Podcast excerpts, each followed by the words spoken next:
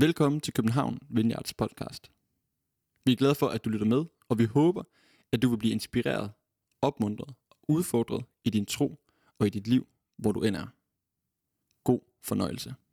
Vi er til det sidste kapitel i brevet, og derfor også en afslutning på den her øh, prædikenserie. De andre prædikener, de ligger inde på vores podcast. Du kan også finde dem ind på YouTube. Du er velkommen til at gå ind og lytte til dem bagefter. Og bare rolig, har du ikke været her de gange, så kan du sagtens være med på det, jeg vil dele her i dag.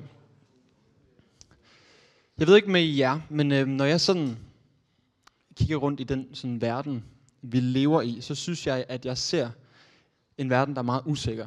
Øh, jeg, synes, der, jeg synes godt, at det er fair at sige, at vi lever i en ret usikker verden. Jeg synes, der sker mange ting for tiden, det seneste år, de seneste par år måske, hvor jeg tænker, hvad i alverden er det lige, der foregår? Og jeg kan nogle gange godt få tanken sådan, er der overhovedet noget, man længere kan være sikker på? Kan vi egentlig være sikre på, ja, vores tilværelse her overhovedet, på sådan de helt store linjer nogle gange.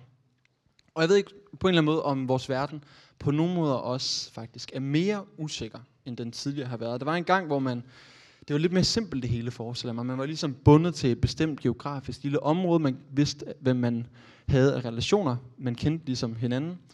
Og øh, er der en joke, jeg ikke har fanget? Der var en god ringetone. Nå, sorry. Jeg havde at være udenfor. Nej. Nej. Nej. Ved har det? En gang så boede man ligesom sådan meget afgrænset i sådan små øh, enklaver. Man havde ligesom sine naboer og sine faste venner og det job, man nogle gange havde. Det var som om, jeg forestiller mig, at livet det var lidt mere simpelt. Og i takt med sådan, at verden er åbnet op, den er blevet fyldt med muligheder, vi har fået frihed, vi kan flytte hvorhen vi vil mere eller mindre. Vi har verden foran os. Så er det også som om, at ustabiliteten, usikkerheden på en eller anden måde også er rykket ind. Det er lidt som om, at det er sværere at vide sig sikker. Hvis man ser på et fly, og nu er det ikke fordi, jeg ved meget om fly, men det er noget, jeg har ladet mig fortælle. Jo mere ustabilitet et fly går ind i, jo vigtigere er det, at det, har, øh, at det kan stabilisere sig selv. Øh, på sådan et fly så bagpå, så er der sådan nogle stabilisatorer, der er både nogle, der er sådan horisontale, og nogle, som er vertikale. Jo stærkere turbulens, jo mere er der brug for. Jo stærkere stabilisatorer er der brug for. Og jeg tænker på en eller anden måde, det kan være en fin metafor for noget, som vi har brug for i dag. Noget, jeg har brug for i mit liv. Jeg har brug for noget, der sådan helt dybt inden kan stabilisere mig. Noget, der gør, at jeg kan stå fast i den her verden, hvor ting er oppe i luften, hvor der er turbulens, hvor jeg måske ikke kan være sikker på sådan helt vildt mange ting. Så har jeg brug for noget, der kan stabilisere mig. I dag, som sagt, skal vi kigge på Paulus, vi skal se på hans liv. Og han om nogen er i en situation, mens han skriver det her brev, hvor han virkelig oplever turbulens. Han oplever turbulens omkring sig. I hele hans liv er generelt blevet meget turbulent, efter han er begyndt at følge efter Jesus. Han sidder i et fængsel, og øh, det er virkelig en svær situation, han er i. Men alligevel, så midt i det, midt i det, så finder han noget, der stabiliserer ham. Han har en stærk stabilisator, der gør, at han kan finde fred og styrke, som kan overkomme enhver situation. Og det er det, som vi skal dykke lidt ned i i dag. Og jeg har valgt at kalde min tale for at nøjes med intet mindre end Guds fred. Og som sagt, så bliver det kapitel 4, som vi lige skal dykke ned i her. Og det er nogle bestemte vers fra kapitel 4, vi, øh, vi dykker ned i, og det er også nogle bestemte sådan, ting fra de vers, også som kommer til at hive ud. Og sådan er det, når man tager sådan et brev, som vi ligesom har været igennem her hen over de seneste søndage, at der er nogle ting, vi slet ikke når at tale om, og øh, en masse ting, der kunne være spændende også at dykke ned i. Så vi egentlig bare opmuntre dig til at gå hjem, læse Filipperbrevet og øh, se, hvad du kan bruge det til. Man kan også i sin netværksgruppe øh, læse det sammen, hvis man har lyst til det. Men hvis vi sådan lige tager et hurtigt sådan tur igennem brevet, så starter vi med at tale om kapitel 1, hvor Paulus taler en masse om det at glæde sig. Glæde sig midt i alle omstændigheder. Vi kommer til kapitel 2, der var Flemming, der talte, hvor han uddybede sådan et nærmest digt om Kristus. Sådan et digt, som er blevet læst op øh, i menighederne, som et af de første, måske hymnerdigte, som vi har om Jesus, der handler om, at Jesus er ophøjet, fordi han har givet sit liv, fordi han har nedrivet sig selv, så fortjener han alt pris. Så generelt så er Jesus virkelig omdrejningspunktet i det. Andet talte i søndags omkring, hvordan at Paulus, efter han lader Jesus at kende, ser på, tilbage på sit liv og siger, alt jeg har opnået, alt det regner jeg for tab, fordi der er én ting, der tæller, det er at kende Jesus. Det er virkelig et stærkt statement. Og så kommer vi så her til kapitel 4, og jeg læser op fra vers 4. Glæd jer altid i Herren. Jeg siger af dig, glæd jer. Lad jeres mildhed blive kendt af alle mennesker. Herren er nær. Vær ikke bekymret for noget, men bring i alle forhold jeres ønsker frem for Gud i bøn og påkaldelse med tak. Og Guds fred, som overgår al forstand, vil bevare jeres hjerter og tanker i Kristus Jesus. I øvrigt, brødre, alt hvad der er sandt, hvad der er ædelt, hvad der er ret, hvad der er rent, hvad der er værd at elske, hvad der er værd at tale godt om, kort sagt, det gode og det rosværdige. Det skal I lægge jer på sinde. Hvad jeg har lært og taget imod og hørt og set hos mig, det skal I gøre. Og fredens Gud vil være med jer. Jeg glæder mig meget i Herren over, at I nu om sider har lavet jeres omsorg for mig blomstre op. Det havde jeg også tidligere i sinde, men ikke mulighed for. Ikke sådan at forstå, at jeg har manglet noget, for jeg har lært at nøjes med, hvad jeg har. Jeg kender til at have ringekår, og jeg kender til at have overflod. I et og alt er jeg indviet, både at være mæt og at sulte, både at have overflod og at lide mangel. Alt formår jeg i ham, der giver mig kraft. I de her vers, så indleder Paulus med en sætning, som egentlig er rimelig kendt. Han siger, glæd jer. Jeg siger, er der glæd jer. Glæd jer altid i Herren. Glæd jer i Herren. Og det her ord glæde, det er virkelig et omdrejningspunkt igennem hele brevet. Cirka 14 gange, som jeg husker det, bliver ordet nævnt i forskellige øh, former. Og hver gang så er der tale ikke om en glæde, som sådan er baseret på omstændigheder. Ikke lige afhængig af, hvordan min dag var, ikke afhængig af, hvordan dagen i morgen den må bliver, men en glæde, der er uafhængig af det. En glæde, som handler om, hvem Gud er. En glæde baseret på Gud, ikke på følelser. Og han siger her, at det handler om at glæde sig i Herren. Og hvis der er noget, der er dagens ord i dag, så er det det her lille ord i. Præpositionen i. Glæd jer i Herren. Paulus han siger det mange gange, det her lille ord, i det, som vi skal være sammen omkring i dag. Fordi den her glæde, den er baseret på noget større end ham selv, noget større end det, han lige har oplevet, men den er baseret på noget uden for ham selv, i Herren, i Jesus. N.T. Wright, han taler også omkring det her med den her glæde, som Paulus han bliver ved med at kredse omkring i det her brev. Og han øh, peger på, at i samtiden, øh, hvor Paulus han levede, han skrev til en øh, kirke her i Filippi, som levede i sådan den græsk-romerske verden, og der havde man de her græsk-romerske guder, og man var vant til at have sådan offentlige fejringer, hvor man glædede sig over de her guder, som man havde. Og det er lidt som om, at Paulus, han siger, I skal også glæde jer, ligesom de andre glæder sig. Hold en fest for kong Jesus. Der er virkelig noget at fejre. Og jeg tænker, det er også det, der sker her om søndagen. Når vi mødes søndag efter søndag, kirken hele verden over, så er det en fælles offentlig fejring af Jesus. Vi glædes over, hvem han er. Det er det, der sker i nadvånd. Det er det, der sker, når vi lovsynger. Vi glæder os over, ikke os selv, men vi glæder os over, at Gud, han er god. Det er ham, vi samles om. Og det er derfor, at jeg elsker at gå i kirke. Jeg elsker at få mit blik løftet lidt fra mig selv og se hen på ham, det hele handler om. Glæde i Herren. Og her i kirken, der tænker jeg, der får et del i den her urokkelige glæde, som folk har kunne glæde sig over i nu 2000 år. Og den her glæde her, som Paulus han taler om hele tiden, den har også frugter ud i vores liv. Den har også en påvirkning på os. Hvis man får greb om den her glæde i Herren, som Paulus han har grebet om, som han virkelig har fået fat i, så tror jeg også på, at det gør noget ved os. Det er Paulus' måde at tale omkring det. Og der er to ting, to ting ud fra den tekst, jeg har læst, som jeg har lyst til at hive frem her. Den ene det er, at glæden den kan hjælpe os til at overvinde bekymring, og den anden er, at glæde kan lære os at nøjes. Og vi tager dem i kronologisk rækkefølge. Så først, glæde, der kan hjælpe os til at overvinde bekymring. Paulus han siger, vær ikke bekymret for noget. Jeg tænker, det er egentlig en rimelig sådan provokerende ting at sige. En ret provokerende statement. Glæd jer. Nej, vær ikke bekymret for noget. Vær ikke bekymret for noget som helst. Og der er ingen tvivl om, tvivl om, at det her med bekymring, det virkelig er en dræber. Bekymring kan virkelig, virkelig dræbe. Jeg tror, vi alle sammen kender det. Jeg tror, det er meget normalt at bekymre sig. Jeg tror, det er meget menneskeligt. Jeg tror, alle os, der er her i dag, vi har det til fælles, at indimellem, så bekymrer vi os. Og jeg kom til at tænke på en gang, jeg selv bekymrede mig rigtig meget. Det er en historie, jeg nok også har fortalt herinde før, men jeg glemte i sin tid at søge ind på studiet. Og så tænkte jeg, hvordan kan det lade sig gøre? Men det glemte jeg. Og jeg, skal, jeg kommer ikke til at gå ind i detaljer omkring det i dag, fordi så tænker jeg, så mister I alt øh, respekt for, for, for mig. Men jeg gik en hel sommer i hvert fald, og bekymrede mig. Dag efter dag efter dag vågnede jeg op, og jeg var bare bekymret, for jeg vidste ikke, hvad der skulle ske. Jeg, jeg håbede stadig, at jeg kunne komme ind, men det var ude af mine hænder. Der var, meget, der var meget lille chance, men det var helt ude af mine hænder. Og jeg gik hele den her sommer og bekymrede mig, som jeg ikke tror, jeg har prøvet at bekymre mig før. Men samtidig så var det noget, jeg havde ingen påvirkning på det. Der var ingenting, som min bekymring den gjorde. Den gjorde intet godt. Det var bare en dræber. Den dræbte min glæde hele den her sommer. Det jeg husker, det var bare, at jeg gik og bekymrede mig. Det er i hvert fald meget af det, jeg husker, at jeg gjorde. Og Jesus selv, han siger om bekymring. Hvem af jer kan lægge en dag til sit liv ved at bekymre sig? Der siger han i Matteus evangeliet kapitel 6 i bjergprædiken. Hvem kan lægge en dag til sit liv ved at bekymre jer? Hold nu op med at bekymre jer. Det nytter ingenting. Vi får intet ud af det. Det dræber kun noget. Jesus han taler også om en lignelse.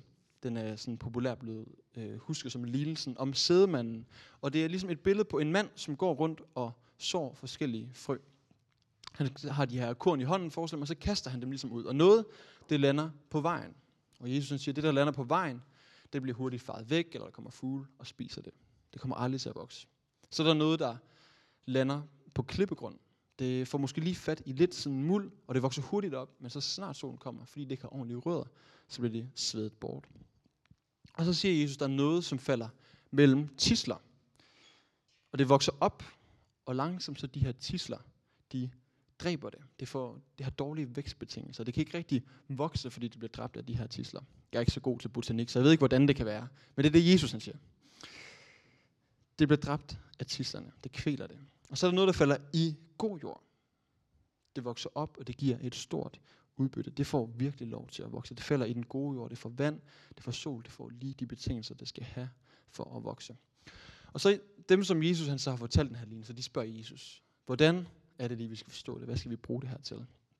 Jeg har lyst til bare at fremhæve det, Jesus han siger om de her frø, der falder i blandt tisler. Jesus han siger, andre af dem, der bliver sået mellem tisler, det er dem, som har hørt ordet, men denne verdens bekymringer og rigdommens blindværk og lyst til alt muligt andet kommer og kvæler ordet, så det ikke bærer frugt. Så verdens bekymringer og rigdommens blindværk, siger Jesus, det kvæler, det dræber, det ord, som bliver sået, det ord, som skal vokse op og give liv, det bliver dræbt, fordi det får ikke gode vækstbetingelser. Bekymringer er bare en dræber. Og det nytter ingenting.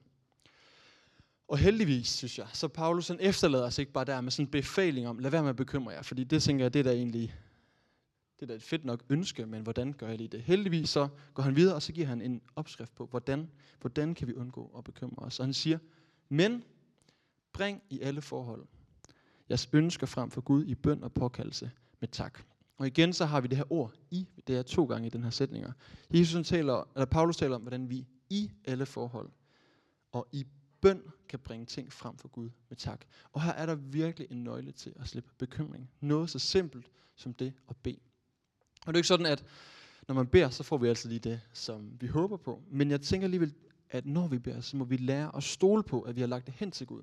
Hen til ham, som har omsorg for os. Hen til ham, som virkelig vil os det godt. Hen til ham, som har givet sit liv for os. Ham, som er død og opstået igen. Det er ham, vi beder til. Og vi lægger det hen til ham. Og på den måde, når vi beder, så ligger vores liv i Guds hænder. Og så må vi nogle gange bare lære at stole på, at det holder. Og på en eller anden måde lige så langsomt få lov til at slippe de her bekymringer. Og jeg tror, det er værd at huske på, hvor er det Paulus han selv sidder og skriver det her.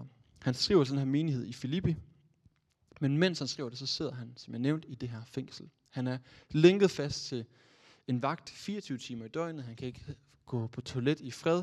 Han er hele tiden overvåget. Han potentielt har de tænkt sig at slå ham ihjel og dræbe ham, fordi at han tror på Jesus og går og fortæller om det. Han havde da alt at bekymre sig om, tænker jeg. Og alligevel, alligevel så siger han her, lad være med at bekymre jer, men bed i stedet for.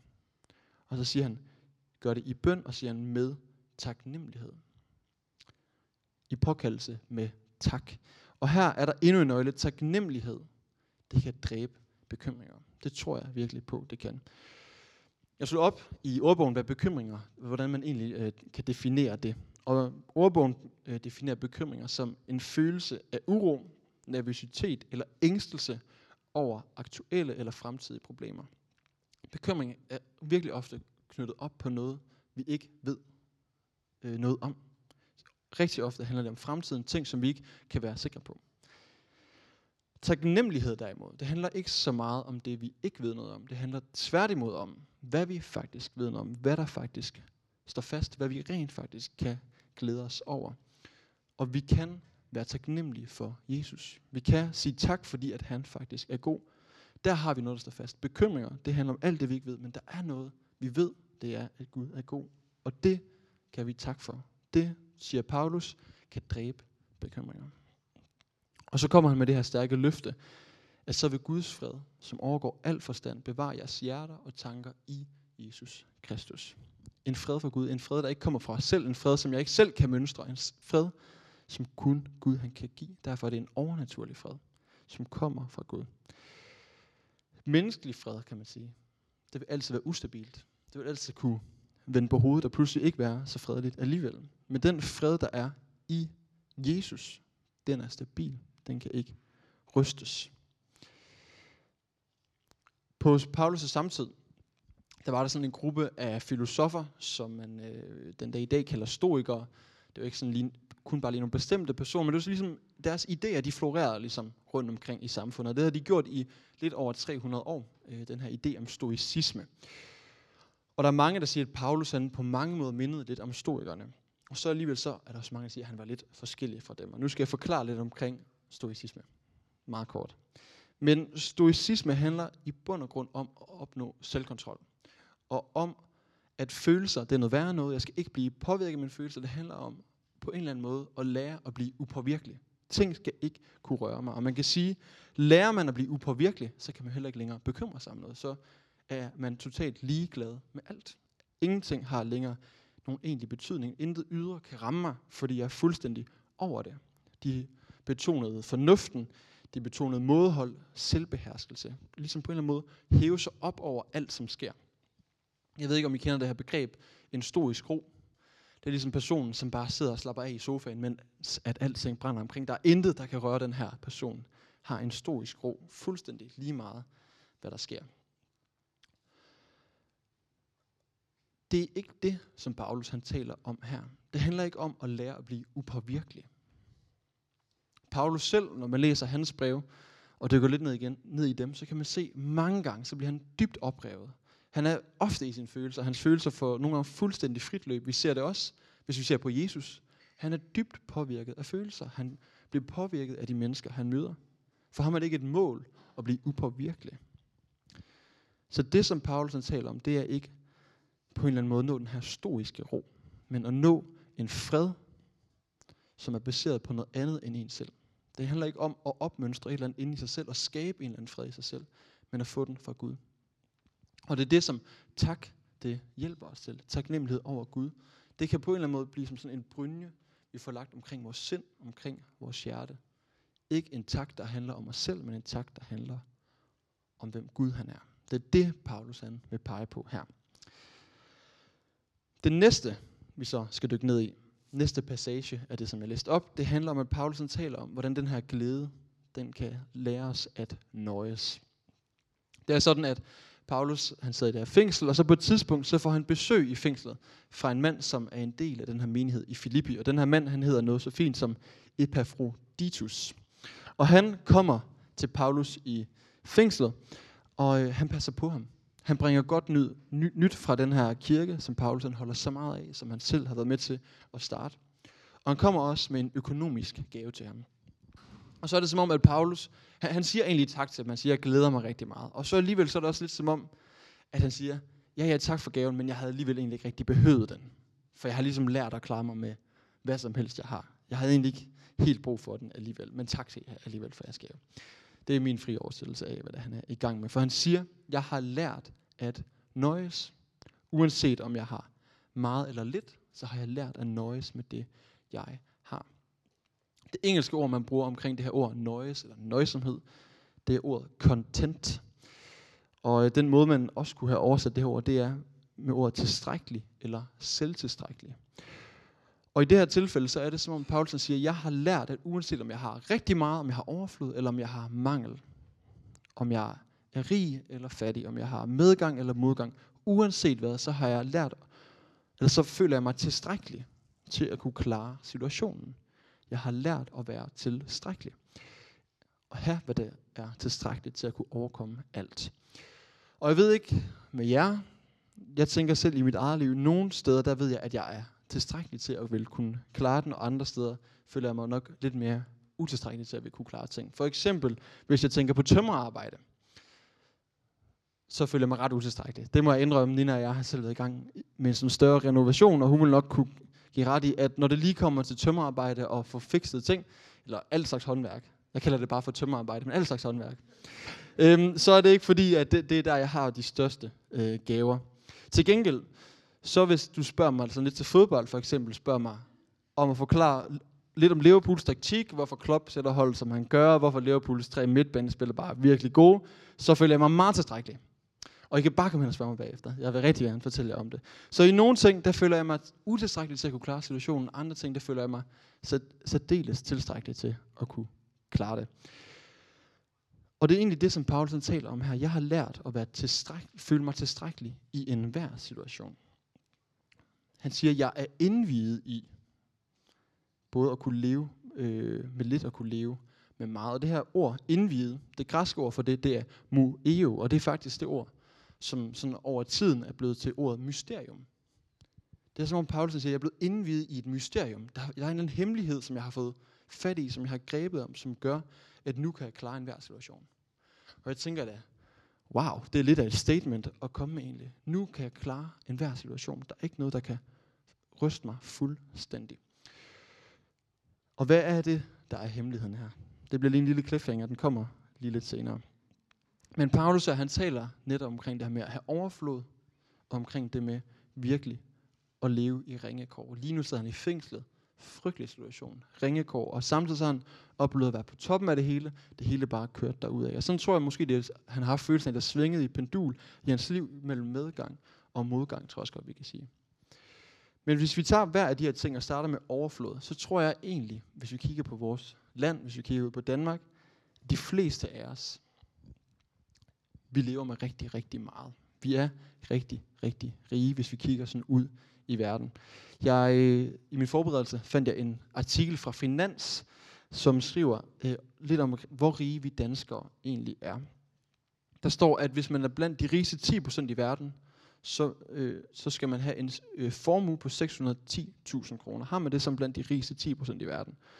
Hvis man har en formue på 28.000 kroner, så er man blandt de rigeste 50% i verden. Og jeg ved ikke lige, hvor man placerer sig selv, på, selv hen på det her spektrum, og det er også sådan noget, der har det med at vokse lidt med alderen. Men i hvert fald, det som den her artikel her frem, det er, at vi danskere ligger virkelig i top. Vi har overflod, vi har virkelig meget. Og nogle gange så bliver vores kultur, vores tid her i Vesten anklaget for at være sådan meget materialistisk. Og øhm, det tror jeg, vi skal passe på med. Materialisme er noget værre noget. Øh, men jeg hørte en prædiken, som, øhm, hvor han talte omkring det her med materialisme. Og han pegede på at sige, at materialisme handler ikke alene om, hvad vi har. Det handler faktisk mere om den måde, vi forholder os til det, vi har. Så det kan på en eller anden måde dukke op, uanset hvor man er i livet hvor meget overflod man føler, man har. Hvordan forholder jeg mig egentlig til det, jeg har? Og hvad vil materialisten svare på spørgsmålet, hvornår har jeg nok? Det vil jo nok være, når jeg lige har fået lidt mere. Jeg har nok, når jeg har lige lidt mere. Det er materialismens svar, når man er blændet af verdens rigdom. Blændet af den her overflod. Jeg tror, måske vi alle sammen kan kende det nogle gange. At det kigger frem, jeg skal bare lige have lidt mere. Og jeg har et eksempel fra mit eget liv, hvor jeg ligesom virkelig oplevede det her. Jeg skal bare lige have lidt mere. Øhm, vi skulle have lavet el i vores lejlighed, og vi er rigtig glade for vores lejlighed. Vi er så taknemmelige for det hjem, vi har. Og så øh, faldt jeg så i snak med en nabo, som siger, at de har lige fået lavet el, så jeg kunne komme op og se, hvordan de har fået det lavet. Så kunne jeg lige blive lidt inspireret, og han kunne fortælle lidt om, hvordan det nu skulle gøres, og hvad det krævede. Og så kom jeg op i deres lejlighed. Og vi, jeg er virkelig glad for den lejlighed, vi har. Men så kom jeg op i hans lejlighed som nærmest er færdigrenoveret. Der er de flotteste sillebensparketgulve og den flotteste stuk, og der er bare lige 30 kvadratmeter mere, nogle lidt faktisk væsentligt bedre vinduer, mere lys, der kommer i lejligheden, og så kommer jeg, må jeg ligesom tøffe tilbage til vores egen lille rådende lejlighed. Ikke? Det var så næsten den følelse, jeg havde. Helt dumt. Jeg går lige fra det ene øjeblik, fra den her taknemmelighed, til pludselig at tænke, jeg skal bare lige have lidt mere. Jeg vil, jeg vil have det, som naboen han har. Ikke? Og der må vi nogle gange stille os selv det her spørgsmål. Kan jeg nøjes, kan jeg være tilfreds, uanset hvad jeg har. Ikke når jeg har det der, men i den situation, jeg har, kan jeg være tilfreds. Det er det, som Paulus han siger. Han har lært at være. Jeg er tilfreds. Jeg er tilstrækkelig, uanset hvad jeg står i. Det modsatte er overflod af mangel. Vi kan også tale om modgang. Og Paulus, det er ikke sådan, han siger, vær ligeglad med ikke at have særlig meget. Det er slet ikke det, han taler om. Gang på gang, så ser vi, hvordan at ham og andre i kirken, de hjælper dem, der ikke har meget. Og vi skal heller ikke benægte, at det ikke går godt. Hvis man har ringekår, så er det værd at hjælpe. Så må man gerne få hjælp. Man må gerne søge efter at rejse op og komme videre derfra. Og vi skal hjælpe dem, som har det svært, også materielt. Men alligevel, igen her, Paulus siger, selv der i fængslet, så kan jeg klare situationen. Jeg har, hvad der skal til. Og nu kommer vi så til, hvad er hemmeligheden? Og vi finder svaret i vers 13, det sidste, som jeg læste op. Paulus han siger, de kendte ord, alt formår jeg i ham, der giver mig kraft. Alt formår jeg i ham, der giver mig kraft. Og det her det er sådan et bibelvers, som jeg også tænker, det kan man meget let misforstå. Det kan også hurtigt sådan komme til at lyde lidt forkert. At uanset hvad jeg har lyst til, så kan jeg bare gøre det, fordi at Gud han skal nok give mig kraften til det. For eksempel, så, ja, hvis jeg bare vil det nok, og øh, Gud han giver mig styrke, så kan jeg blive verdens bedste højdespringer. Bare vent og se. Øh, det er ikke det, som Paulus han er ude på at tale om. Vi skal se det i konteksten af det, han lige har sagt. Så på en eller anden måde kunne man også have sagt, have oversat det med, at gennem alt, gennem alle de her ting, jeg oplever, så har jeg min styrke i ham, der giver mig kraft. Uanset hvad der kommer, om jeg har medgang eller modgang, så har jeg styrke i ham, der giver mig kraft. Uanset hvad der kommer, har jeg styrke i ham, der giver mig kraft. Og her har vi igen det her lille ord i, som er så afgørende. Hvor er det kraften er fra? Ikke i mig selv, men i ham, der giver mig kraft. I Nehemias' bog i Gamle Testamentet, der står der, vær ikke bedrøvet, for glæde i Herren er jeres styrke. Glæde i Herren er jeres styrke. Den her styrke, den vil jeg gerne selv have del i. Den vil jeg gerne have. Tak fordi du lyttede med. Vi håber, du går herfra med fred i hjertet og mod på mere. Du kan finde mere fra København Vineyard på Facebook, Instagram og vores hjemmeside. Du skal vide, at du altid er velkommen i vores kirke på Nyvej 7. Vi håber, at du får en god dag.